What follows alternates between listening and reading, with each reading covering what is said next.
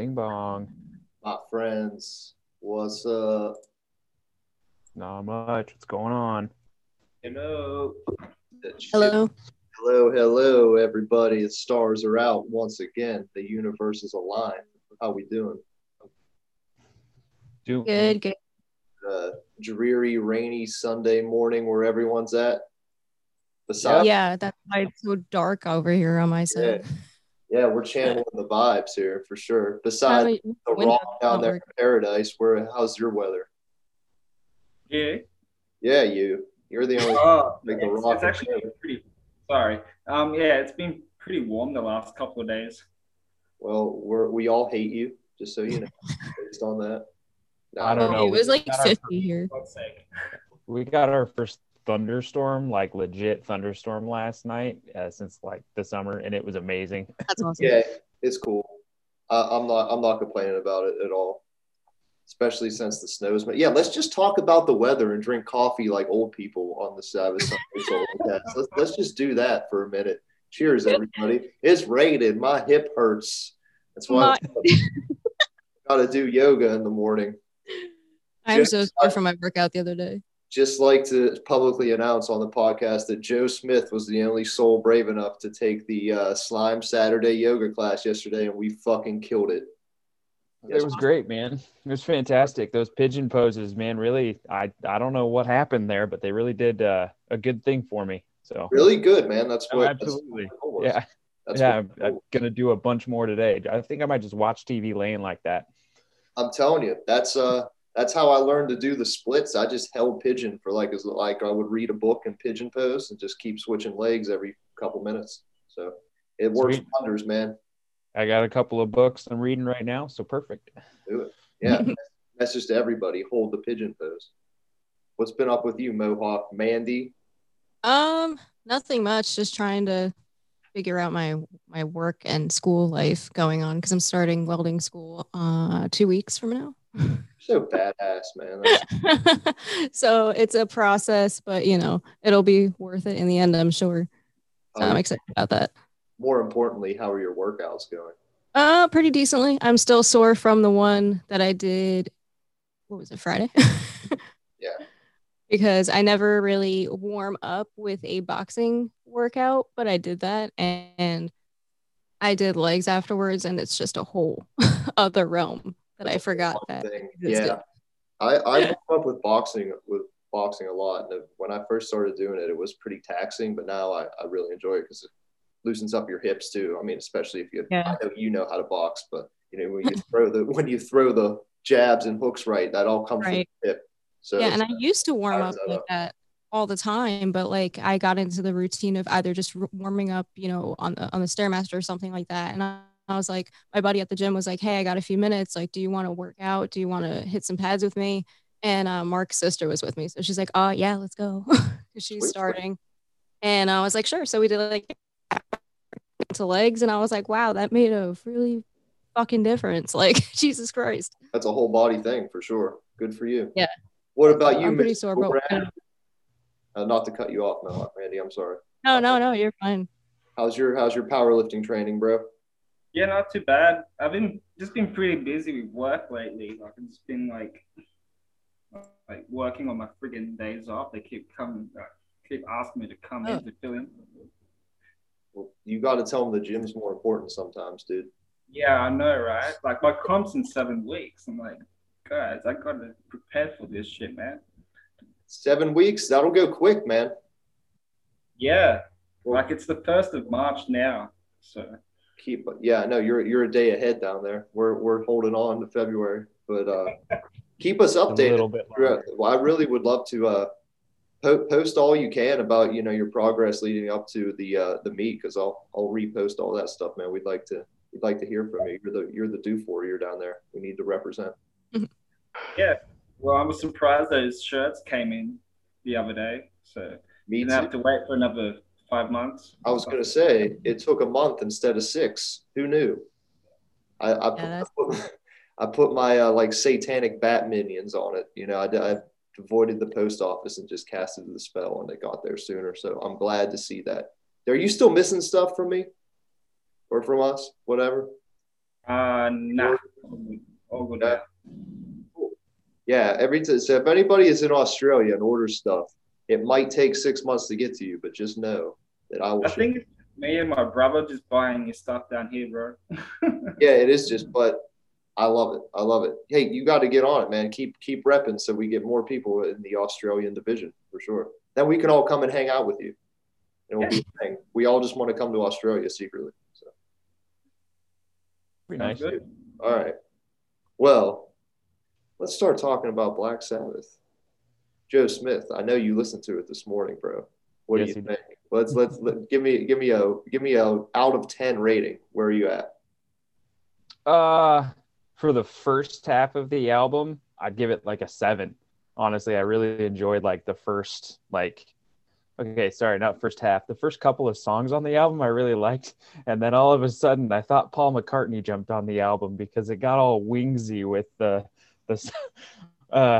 I forget the name of the song, but we'll talk about it. All of a sudden it wasn't Ozzy. And it kind of threw me off.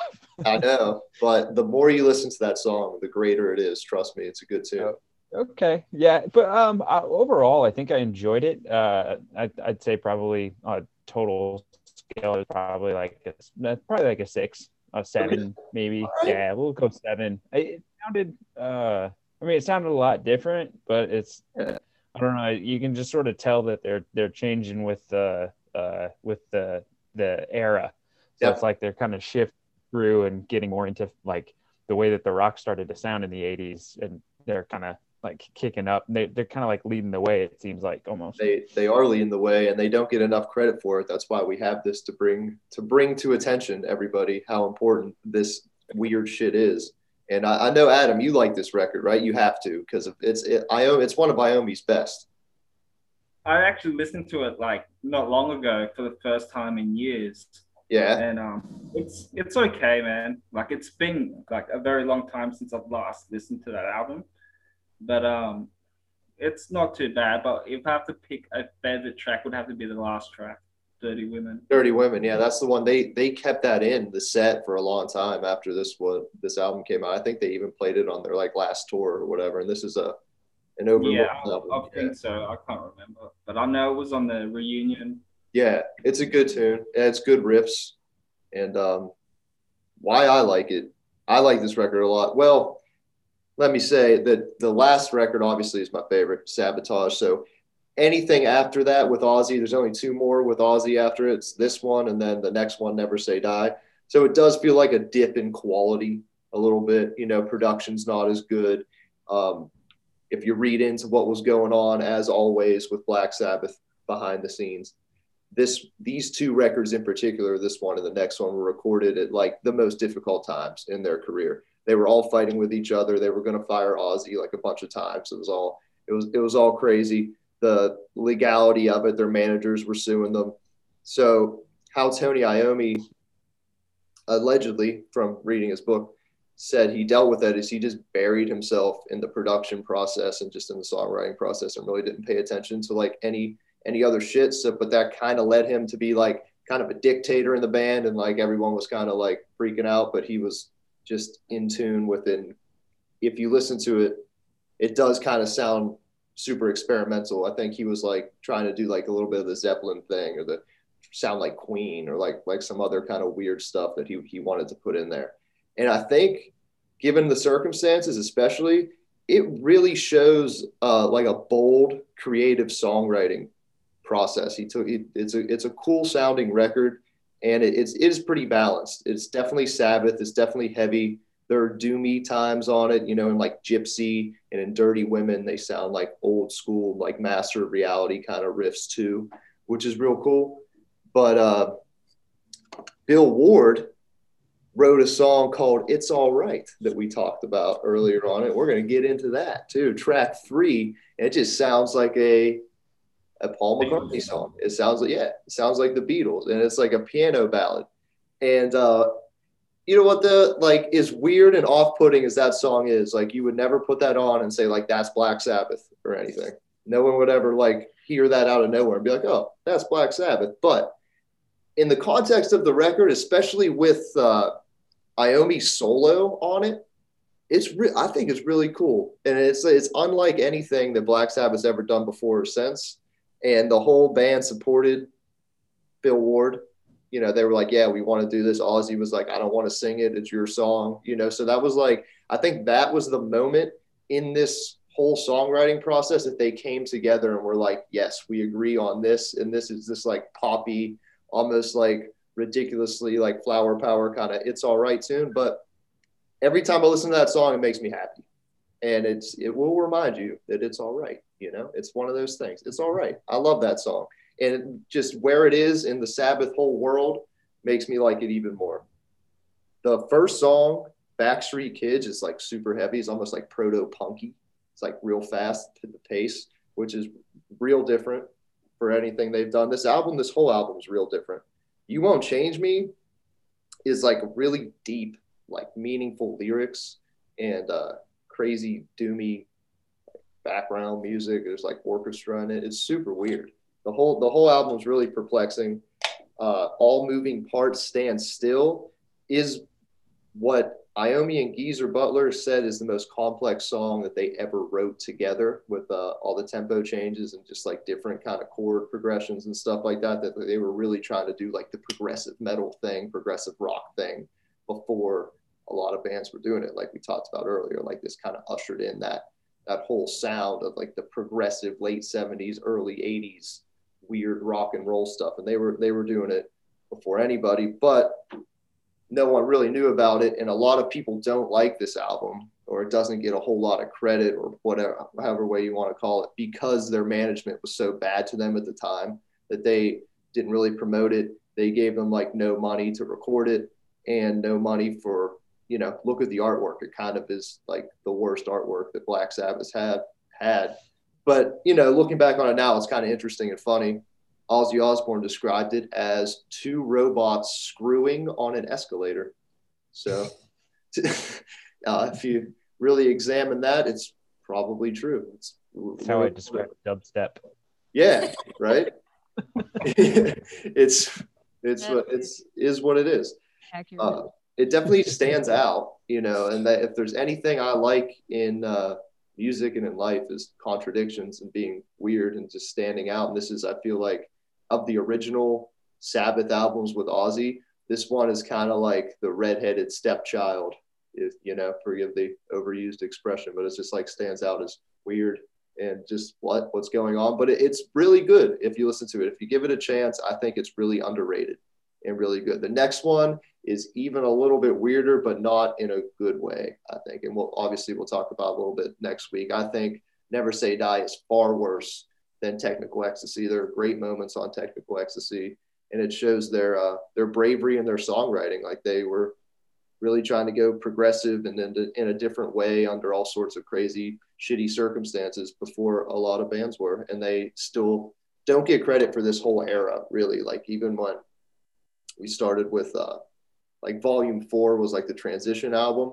Sabbath, Bloody Sabbath, Sabotage, and this is just like a crazy progressive, interesting music that they don't hardly ever get credit for, unless you're like talking to a really well-versed Black Sabbath fan. Like the mainstream rock world hardly ever gives any of these records any love. And I think they show them that they're most creative. So if anyone out there is listening to this that is not familiar with any of these later era records, I would really recommend you just give them a shot. Listen to them a few times. They grow on you. My least favorite song on here is She's Gone. It's like a super sappy, over dramatic breakup song with like orchestra in the background. And Sabbath has been known to do some sappy breakup songs, but the best one is Changes on Volume 4 for sure. And like this felt like it was like trying to do that again. It's just not there. It doesn't fit on the record at all, even in a weird way. I feel like it doesn't fit on the record. Rock and Roll Doctor is about a real person that would show up and shoot them full of drugs and adrenaline and all that stuff before they would tour, which a lot of bands have a Dr. Feelgood. Shout out to Motley Crue. Motley Crue can make an appearance on the Sabbath Sunday podcast sometimes. So yeah, it's a basic rock song. So is Dirty Women. Dirty Women's a little more extended. It's a little cooler. It's a little groovier. But all these show Tony Iommi and the band coming together in crazy circumstances to make the most interesting record they can. And I think they definitely did. So I really enjoy this record. I hope you guys did too. I know Mohawk Mandy, you're a huge fan. So thanks for hanging out and talking about Sabbath with us too. Of course. I don't mean yeah.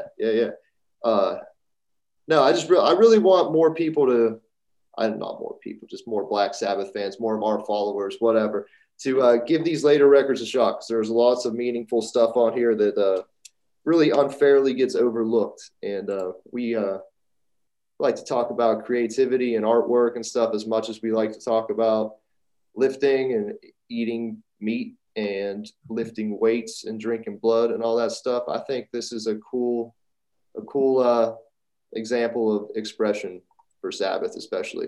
And it starts to fall off a little bit after this one. So that's why I'm holding on to this one and being excited about it, because it starts to dip on the next record. And then it gets into the Dio years, which is, I know a lot of people like Dio a little bit more than Sabbath. We're going to have that whole debate. That's going to be a whole thing later. It's going to be a whole thing.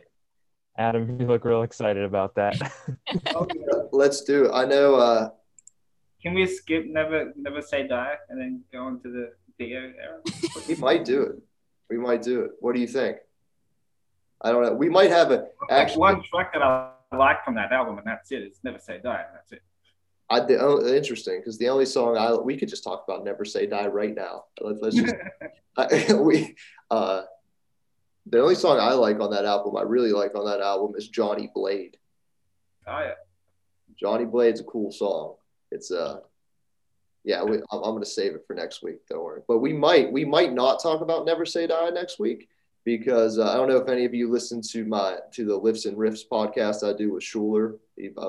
He hosts that radio show, Death Drive 90.5. He's awesome. He's a super nerd. Cool. Yeah, he knows a lot about music, like way more than I do. That's why I mostly take a back seat during that podcast and just like interject some weirdness in there and let him run with it. But he's a huge Sabbath fan. Volume 4 is one of his favorite Sabbath records, and they just released this super deluxe vinyl box set. I don't know if you saw that, but we both got it, and we both haven't listened to it yet and didn't open it because we were too busy and we want to take 6 hours to digest it. So we might have a special on the Sabbath Sunday podcast, back to Volume 4, covering the super deluxe box set next week. He might co-host this with me, and it might be a fun, crazy, different time. So we're texting about that last night. So that might happen, or we're going to cover your favorite record, Never Say Die, Adam. It's one or the other. It's going to be really different, or it's going to be, all right, we're going to cover Never Say Die and talk about weightlifting as we do. But yeah. I know you like Dio. We could talk about Dio if you want to. What do you? I know you like the Dio era more, Adam. So tell me a little bit about why you like the Dio era more, and then we'll have a pre-debate to the debate right now. His vocals just fit in with Tony Iommi's guitar riffs. They do. You know, but I guess he's the inventor of power metal. True. I'm not disliking the Dio era. I just don't like it as much as the Ozzy era. I think Dio's fucking sweet, and I wish he was still here, and I wish Heaven and Hell was still a thing. You know what I mean? He very much sings over Tony Iommi's riffs.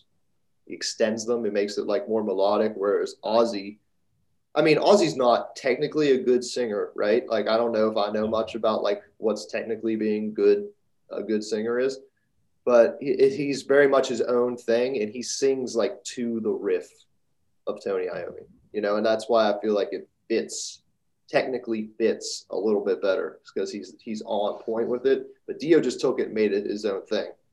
And have you ever listened to, I'm sure you have, the Live Evil album? With bits of it. I've heard him doing War Pigs and stuff like that. Right. And he does they do a lot of Master of Reality tunes on that.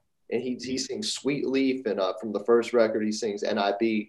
And he really makes it his own thing. And that's my favorite Dio performance, is because he takes those Ozzy songs that are so rigid to the riff and really does make him his own thing. So I'll give Dio some cred for that. And I think everybody should listen to that too, along with Technical Ecstasy today. Yeah. What do you think, guys? I don't know. I'm chill on this Sabbath Sunday today. I haven't had like 6 cups of coffee, so. My only relationship with Dio is the song "Rainbow in the Dark," and I love it because it's cheesy as fuck. Yeah, that's a good one. I like Dio. Like sometimes he, like, I agree. Like it can be like a little cheesy and a little over the top or whatever, but I like it. I do like, too. I like that type of stuff because it just shows like the passion, I guess. Like, yeah, it's a little cheesy, but like I'm going with it. Like, yeah, I'm all for cheesy for sure. It's just like when every song is about rainbows and dragons. It just is like a little bit much, you know, like especially his solo career. And I love Rainbow, though. The original Rainbow Band, those first couple records are sweet. It's just like even on Dehumanizer, which is Black Sabbath's like 92 record when Dio came back, Tony Iommi literally made him stop writing about rainbows and like demons and dragons. He was like, we're going to do like a concept record that's going to be dark and like you can't sing about this stuff. And I think it pissed Dio off, and they got into like fights about it. And like Dio was felt very strongly about his like medieval vibe, fantasy metal vibe he got going on. But going back to what you said, Adam, about inventing power metal, that's the thing. I'm just not the biggest fan personally. I don't think of power metal, you know, like that whole thing. But do you know any bands that you can cite that maybe we should listen to? That is power metal that might love us, that might get us to love Dio. Manowar. Manowar? Yeah, I don't think that's going to change my mind very, very much.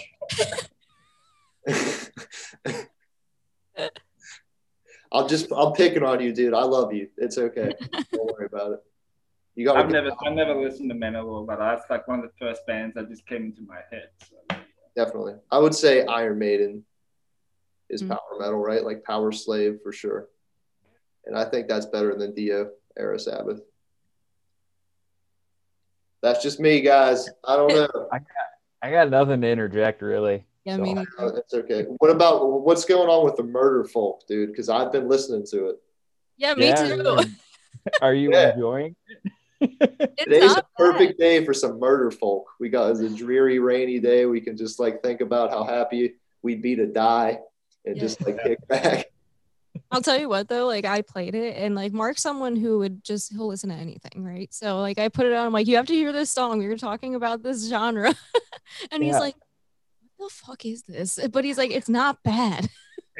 I feel like he'd be down with it. I feel like it's not bad. He liked the one about death a lot. Yeah, Harley Poe's cool. Yeah. They've got some other kind of weird stuff, but they seem to kind of be like I just like horror and whatever style of music they feel like playing at the time. And they'll just write songs about zombies and mummies and just kind of, I like it when people push that stuff in there. Cause you know, horror's always kind of been a thing for me. And anytime it reaches its way into something I'm doing, I'm more than happy with that. So, and it's so different. Like everybody's used to like Calabrese and they're used to like the horror punk and all that stuff. But like when it's unnaturally somewhere else, they're like, oh, what is this? Yeah. But it's not really as aggressive as some of the like hardcore like murder rap or like the horror core rappers. Not to talk about ICP on here. Not that I listen to the Insane Clown Posse nor have anything like terribly negative to say about them, but some of that stuff gets a little much.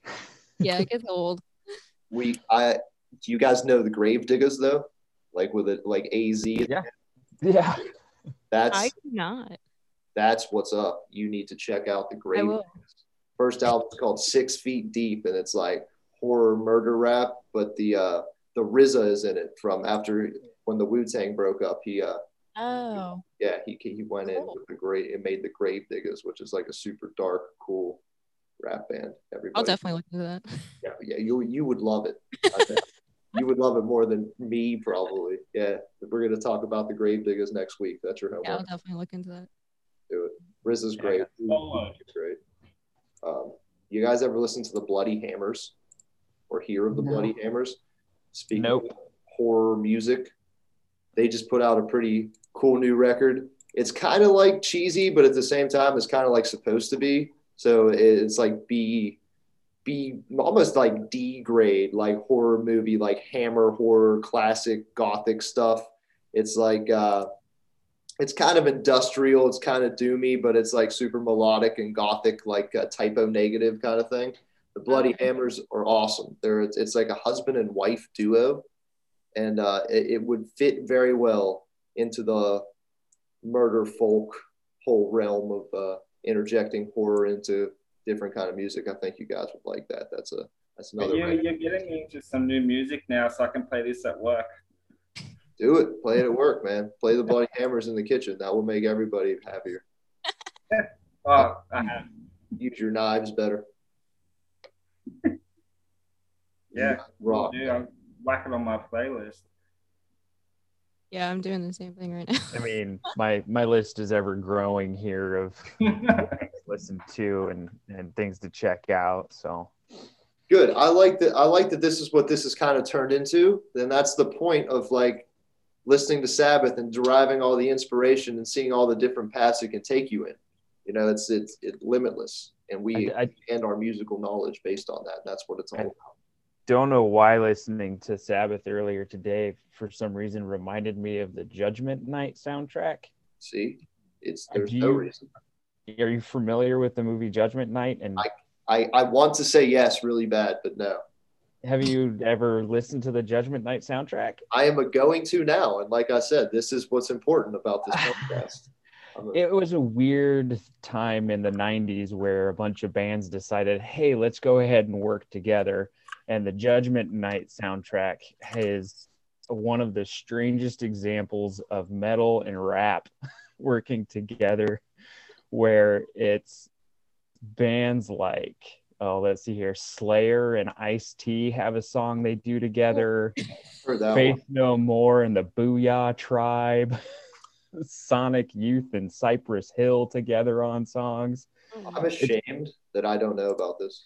Yeah. Oh, you need to look it up, because it's kind of one of those, it's sort of one of those weird things that just happened in the 90s. It really only happened once on that soundtrack.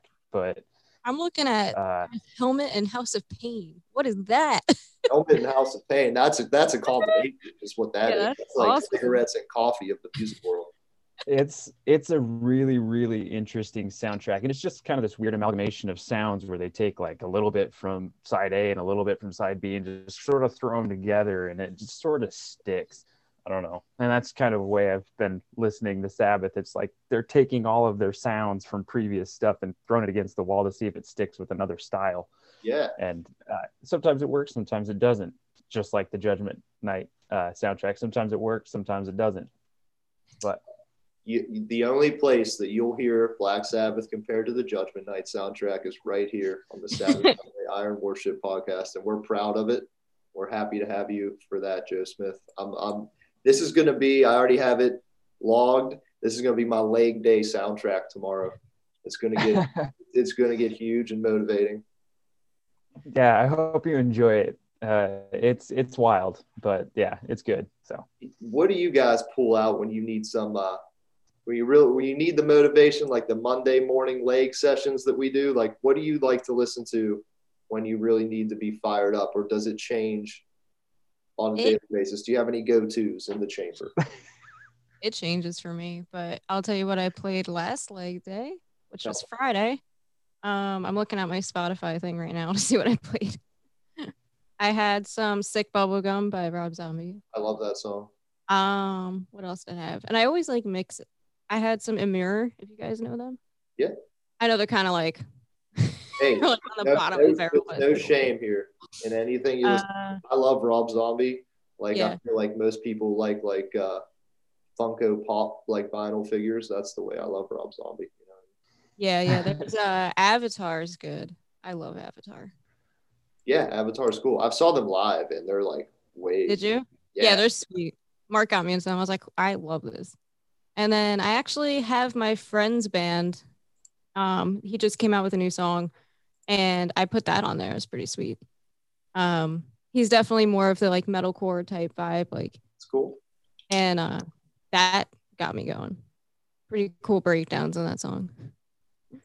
What about you, Adam? You need to pull that like 900-pound deadlift for your competition in 7 weeks. What's the song that's going through your head?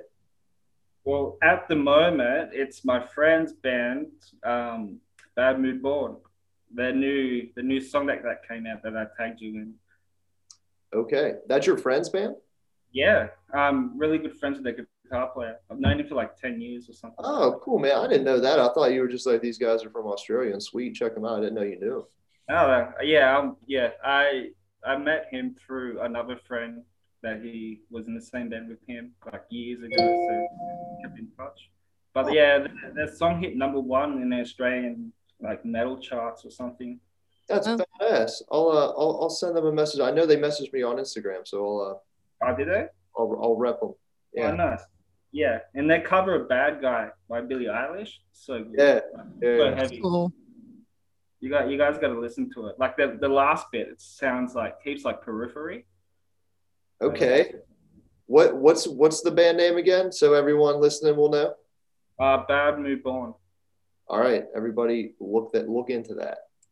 And I just would like to also say that in my Judgment Night soundtrack research, you can get an limited flaming orange and yellow colored vinyl on Walmart.com for $28, and I might have to do that. And I'll cover it on a Tunes from the Crypt episode in the future, which we are filming new Tunes from the Crypt episodes. We've been all week. We're revamping the YouTube channel, trying to keep that alive. It's fun. Cool. New combat videos coming. New season of the Lift vintage green poster baseball tees made available exclusively for St. Patrick's Day, so you can drink all your Guinness and it can go straight to your biceps. I would check those. That looks sick. Yeah, that looks really cool. I'm definitely buying one next payday. Thank you, man. That would be awesome. It will get to you by St. Patrick's Day next year. How about that? Yeah, exactly. They're limited, as most of the things that we do are, but there's a haunted house in our area that I've talked about before. This does the same. They do every holiday, so they're doing a St. Patrick's Day one for the first time this year, and we're going to be there selling those. So we did them for that, but also for everybody. If you need a spooky St. Patrick's Day lifting tee, you can go check those out. Those are available now. Secretly made available to the Lifting Dead Army. I didn't announce them yet, but they're on the website if you look at it. I just assume nobody goes deep enough into the website to look at it, so we'll be all right. I'm glad you guys like it. Yeah, it looks really great, man. Thanks. Yeah, that's awesome. Thanks, guys, and thanks for all your support. And I'm always open to suggestions. And if design comes out, you're like, I don't know about that one. I trust you. We're friends now at this point, so it's like, let me know. I want to do what's best for the whole army, and you guys are great representatives of it. And I love you. I don't mean to cut it short, but I got to bail, so I'm giving you all a fist bump. Dude, all right. Any last words from anybody?